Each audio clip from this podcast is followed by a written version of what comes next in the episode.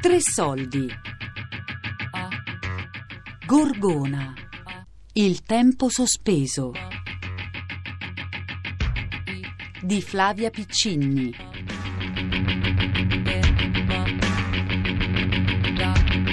Secondo me c'è il mal d'Africa, ma c'è pure il mal di Gorgona. Io ho preso servizio 27 anni fa e non me ne sono andato più. Io quando ho preso servizio c'era il dottor Bonucci, che era un direttore sui generis molto molto particolare, penso che molto conosciuto nell'ambito del nostro ministero. E dopo due mesi me ne volevo andare, infatti feci domanda per, per, andare ad Ascoli, mi fu accettata, però mi fu accettata dopo due mesi. In quei due mesi sono stato perso, mi sono innamorato dell'isola, di questo lavoro, che io non l'ho scelto questo lavoro. mi sono laureato in psicologia e come tutti quanti ho cominciato a fare concorsi. Questo è stato il primo concorso. C'erano delle materie che si avvicinavano ai miei studi, quindi l'ho fatto senza sapere niente del mondo penitenziario. Dopo quattro anni l'ho vinto. Sono venuto qua e me ne sono innamorato.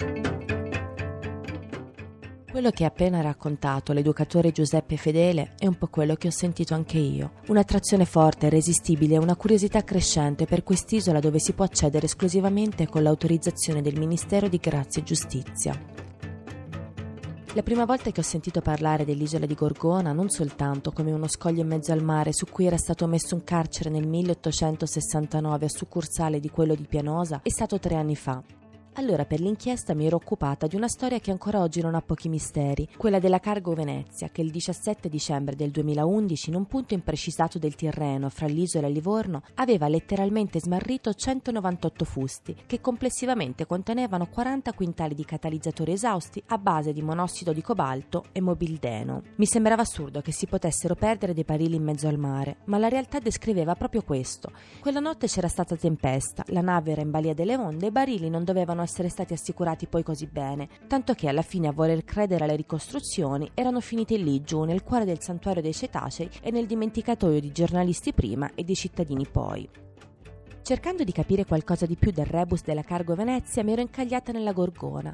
Leggevo di questa piccola e sconosciuta isola dell'arcipelago toscano e mi appassionavo sempre di più ospitava l'unico carcere a cielo aperto ancora attivo in Italia e per assurdo questa natura che la rendeva interdetta all'umanità ne stava preservando le bellezze che erano di rupi e foreste, una torre longobardo e un porticciolo fatto di piccole case, abitati dai pescatori e messe lì una sopra l'altra a guardare il mare in direzione del lungomare di Livorno. Ad abitarla tutto l'anno non c'erano che pochi civili, qualche moglie, forse la cuoca, gli antichi residenti se ne erano andati uno a uno in posti più semplici da raggiungere, tornavano solo per l'estate, esclusivamente per fare i bagni. C'era una donna che restava lì tutto l'anno, la signora Luisa Citti, un viso gentile e due grandi occhi del colore delle nocciole. 87 anni, la signora Luisa era discendente di quei citti che erano stati inviati insieme ai dodoli dalla Garfagnana e nello specifico da Lugliano, dal Granduca di Toscana per ripopolare questo fazzoletto inospitale. La incontro un pomeriggio di primavera. Mi accoglie con un vestito di fiori e un golf sulle spalle a casa sua, fra i gatti e le piante grasse. Davanti a me una finestra spalancata guarda sul mare e sul porticciolo. In lontananza due uomini stanno pescando. Intorno c'è soltanto il rumore del mare. Io, io, so, io so le storie dei miei nonni, dei miei bis, bisnonni. È la prima volta che eh, sono, sono venuti qui perché per la pesca. Prima quando, quando c'era il Granducato di Toscana, Uh, allora li mandò, le, li mandò, qui per, per, i vigneti, per gli alberi, per gli ulivi, no? per, per, tutte, per, tutte, le piantagioni. Gli alberi, ci sono alberi, alberi di, di, coso, di, di u, u, ulivo secolari eh, proprio. Sicché eh, non lo so se ha, ha girato lì, l'isola, c'è, c'è degli alberi che hanno il tronco così, così grande, eh, eppure fanno sempre gli ulivi, quelli lì sono secolari, sono proprio. Sicché prima, prima era, era tutt'al, tutt'altra cosa, poi, poi misero, misero il, il, il, carcere e allora se ne occuparono loro per fare lavorare questi, questa gente che viene. È bene che sia così eh, dove è, è, nato mio, mio padre e, e, su quando si passa per la strada c'è quel pergolato, lì è la, è la casa dove è nato mio padre. E, e allora era la prima bottega qui, insomma, dell'isola. Ecco, la, eh, ce l'avevano i miei bisnonni. Ora vi faccio vedere una, una cosa, un attimo. Vi faccio vedere questo. Eh, legga. Salvatore Citti, nativo eh, di Lucca, ora domiciliato nell'isola di Gorgona, ammogliato con due figli, di, di mestiere pescatore, implora dalla di lei signoria illustrissima il permesso di vendere a prezzi correnti di, di Livorno nell'isola nominata vino, olio e commestibili a chiunque di detti generi ha bisogno e alle barche che vi approdano, ciò che sarebbe di molto gradimento e utilità degli isolani che talvolta scarseggia di dette cose.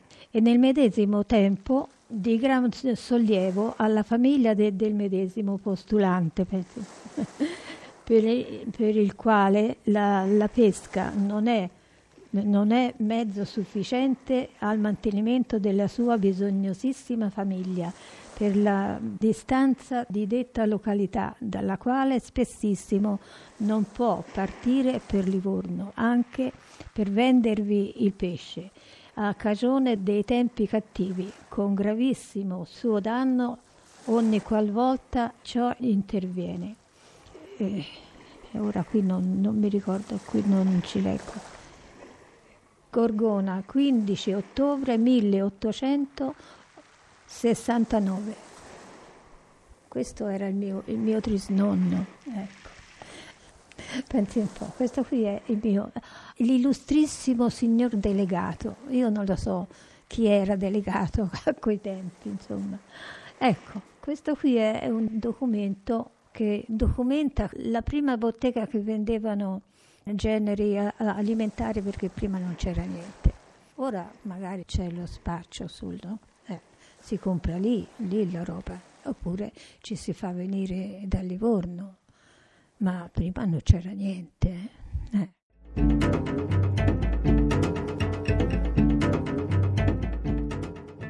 Anche Sonia, di cognome Faccitti, lavora nell'amministrazione del carcere e ha passato tutta la sua vita fra Livorno e Gorgona.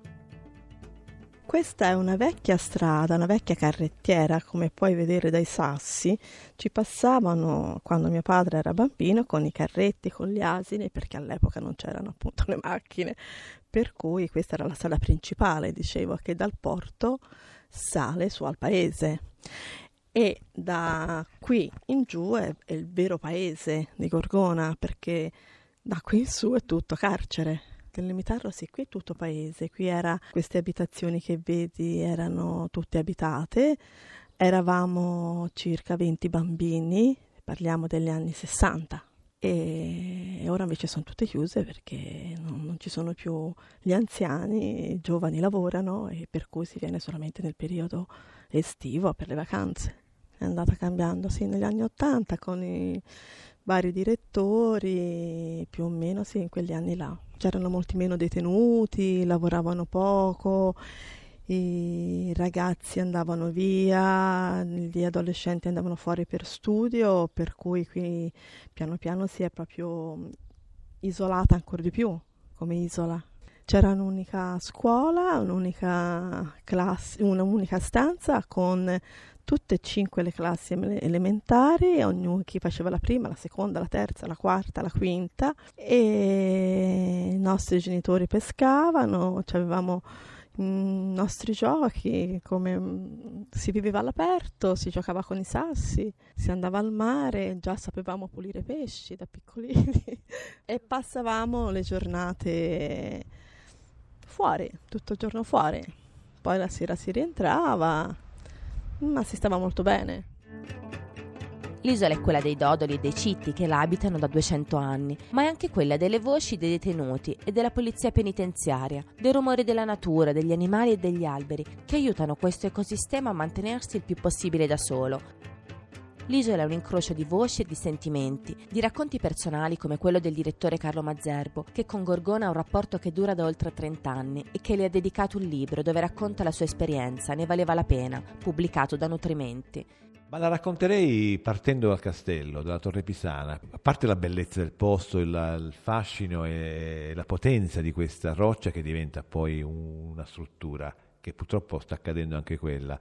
E lì c'è tutta l'essenza, il cuore dell'isola e io ho ritrovato in molti scritti ormai nell'archivio storico dell'epoca di problemi che sono attuali adesso, cioè pochi fondi, il personale non ci vuole stare, collegamenti scarsi, cioè, e questo mi ha colpito perché chiunque abbia vissuto l'isola e anche una parte dei religiosi no, viveva con eh, la durezza inizialmente del posto, ma poi se ne, se innamorava. E poi eh, chi era lì come, perché c'era un presidio militare, chi era lì come confraternita di Certosini piuttosto che Benettini, la lasciava con molta malinconia, con molto dispiacere. E quindi partendo dal castello castello porterei appunto a passando per il Granducato di Toscana, che è stato un momento anche di tentativo di trasformazione, perché quest'isola ha cercato sempre di rinnovarsi e di cambiare di offrire opportunità, perché ha ospitato eh, popolazioni dell'abitanti della Lunigiana, insomma, in quel posto. Ci sarebbe una possibilità di adattare l'itinerario e quindi la conoscenza secondo anche di chi viene in visita. Ai bambini e ai ragazzi farei vedere altre cose, perché c'è una fattoria didattica completa completa, bellissima, completissima e produttiva. C'ha un bosco che sembra, voglio dire, una foresta, insomma, per certi aspetti. Primo giorno che sono venuto qua, ma mi sembra andato l'altro, non è come l'altro mondo, tutto diverso. C'è aria fresca, oh. soprattutto che, per esempio, io fumo. Appena arrivato qua, difficile farli spilare perché aria troppo pura, veramente così. È. Poi per esempio va, va, va, quando vengo a lavorare sento tutti, tutta giornata come, non sento come qua in carcere, come per esempio, come libero, a volte si dimentica di stare in carcere. Io quando sono arrivato qui non avevo parole perché già mi trovai già qui al porto rimasi un po' sa, abituato a, agli ingressi in altri istituti, comunque sono tutti uguali in tutta Italia, c'è la gente che ti accompagna ai vari uffici, al magazzino per poi arrivare in sezione per andare cioè, ma tutto normale. Mentre qui comunque esiste una sezione, esistono le celle, esistono gli uffici, però sei, più, sei sempre all'aria, qui respiri. Gorgona, il tempo sospeso di Flavia Piccinni. A cura di Elisabetta Parisi con Daria Corrias e Lorenzo Pavolini.